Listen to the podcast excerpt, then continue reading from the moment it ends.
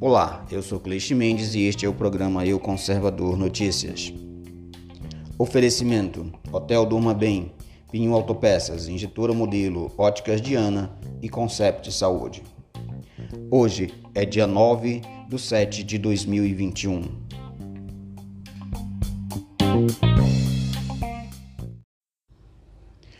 A cúpula das Forças Armadas está avaliando abrir um processo contra o senador Omar Aziz do PSD do Amazonas presidente da Comissão Parlamentar de Inquérito da Covid-19.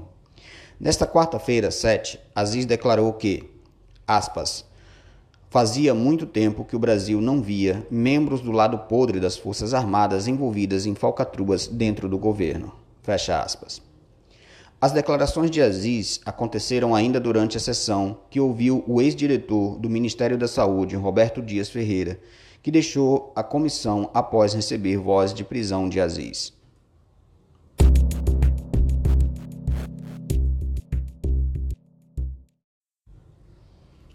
A Agência Nacional de Vigilância Sanitária autorizou a possibilidade de produção de vacinas contra a Covid-19 em uma fábrica da empresa Ospira, nos Estados Unidos. A medida necessária para que o imunizante seja usado no Brasil. As informações são da Agência Brasil. A unidade poderá ser utilizada na fabricação de doses da vacina desenvolvida pelo consórcio da Pfizer e da Biotech, que já recebeu autorização para o uso no Brasil e que teve contrato de aquisição de 200 milhões de doses neste ano com o Ministério da Saúde.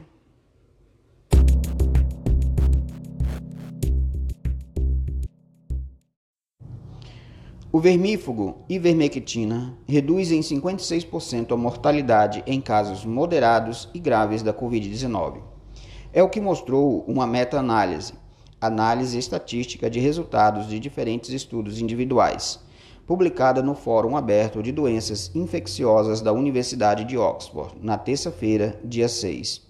O levantamento utilizou 3,3 mil voluntários em seu escopo, em 24 ensaios clínicos randomizados os pacientes são alocados para um dos dois grupos de forma aleatória, dos quais 11 apresentaram o resultado.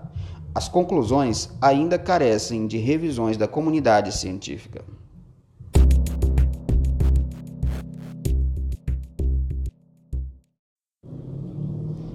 Dólar encerra a semana com valorização de 4%. Pelo oitavo dia consecutivo, o dólar manteve a tendência de alta e encerrou o mercado à vista desta quinta-feira, dia 8, cotada a R$ 5,25, com um avanço de 0,28%. Na semana, a valorização chegou a 4%. A véspera do feriado de 9 de julho em São Paulo, que vai deixar a Bolsa de Valores brasileira fechada, fatores internos e externos levaram preocupações aos investidores. Durante o pregão, a moeda chegou a atingir o patamar máximo de R$ 5,31. Logo depois, o Banco Central interviu e vendeu 500 milhões via swaps cambiais, leilão de dólares. Essa foi a primeira oferta do tipo feita desde março para tentar conter a valorização do real.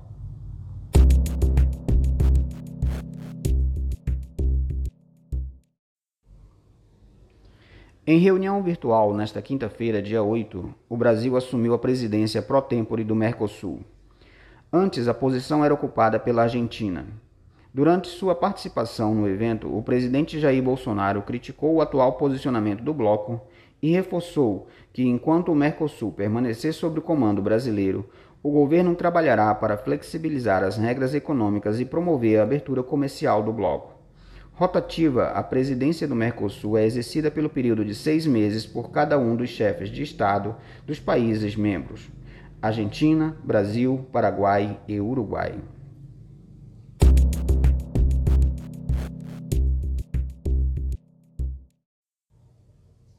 Mais de 3,5 milhões de brasileiros estão com a segunda dose da vacina contra a Covid-19 atrasada. O ministro da Saúde, Marcelo Quiroga, fez um apelo nesta quarta-feira, dia 7, para que as pessoas procurem os postos de saúde. Aspas. As vacinas que nós temos no Programa Nacional de Imunização, com exceção de uma delas, necessitam de duas doses. Então, é fundamental, é importante que a população brasileira que tomou a primeira dose da vacina volte para tomar a segunda dose, porque só assim a imunização estará completa. Ainda há um número superior de 3,5 milhões de pessoas que não voltaram para tomar a segunda dose. Fecha aspas. Disse o ministro. Ele ressaltou que até setembro toda a população acima de 18 anos já terá recebido pelo menos uma dose da vacina.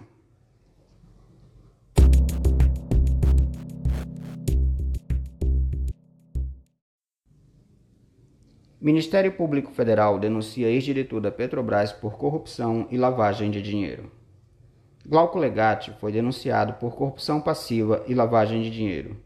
Os recursos dissimulados foram recebidos direta e indiretamente por meio de aditivos contratuais fraudulentos entre a Petrobras e a empresa Galvão Engenharia. De 2013 a julho de 2014, Legatti foi gerente-geral da refinaria Abreu e Lima.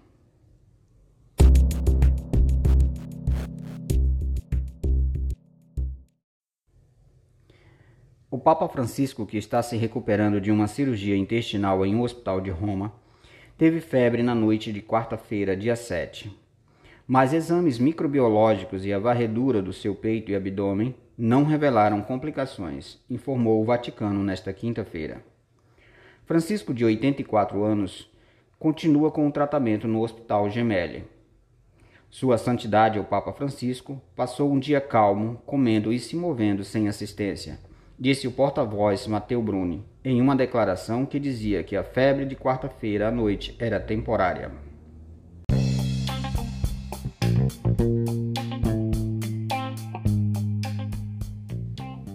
Este foi o programa Eu Conservador Notícias e estará no ar de segunda a sábado nas principais plataformas do stream.